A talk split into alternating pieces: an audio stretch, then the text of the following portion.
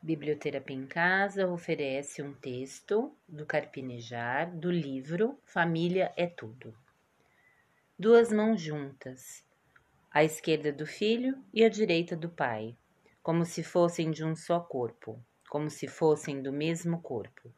Dois homens se amando sem covardia, sem o receio de demonstrar o sentimento em público. Reconheço a temperatura da pele, o peso dos ossos, a força do comprimento. As doces mãos do meu pai e as suas manchas enternecedoras. As calejadas mãos do meu pai, um pássaro pousando, mexendo com as árvores em torno de nós. As suadas mãos do meu pai, um pergaminho no qual enrolo os meus dedos. As experientes mãos do meu pai, vejo com nitidez o mapa hidrográfico nas veias, os rios de seu sangue desembocando em meu toque. A mão soberana do meu pai, que aperta minha mão em qualquer lugar, a qualquer idade, para afastar os perigos. Eu ainda sou a criança atravessando a rua.